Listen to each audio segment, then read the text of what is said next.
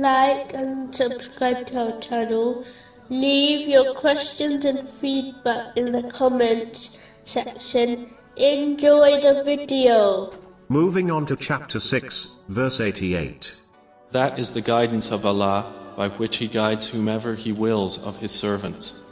As clearly declared in the following verse, Allah, the Exalted, will only change and rightly guide Muslims for the better when they actively strive in His sincere obedience, by fulfilling His commands, refraining from His prohibitions, and being patient with destiny, according to the traditions of the Holy Prophet Muhammad, peace and blessings be upon him. Chapter 13, verse 11. Allah will not change the condition of a people until they change what is in themselves. A narration found in Imam Munziri's Awareness and Apprehension, number 30, advises that the Holy Quran will intercede on Judgment Day. Those who follow it will be led to paradise. But those who neglect it will find that it pushes them into hell. The Holy Quran is a book of guidance. It is not merely a book of recitation.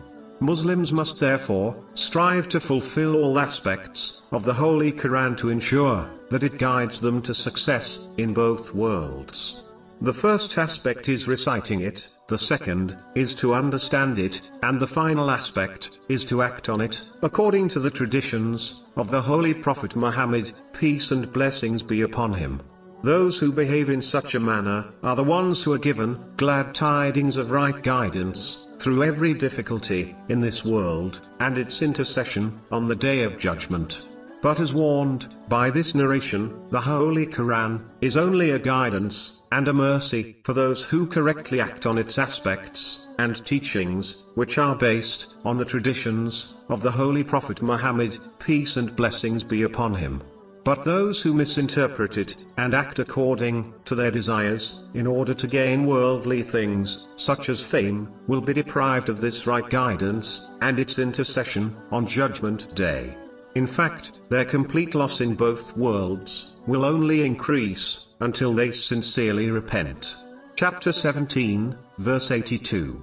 And we send down of the Quran that which is healing and mercy for the believers but it does not increase the wrongdoers except in loss.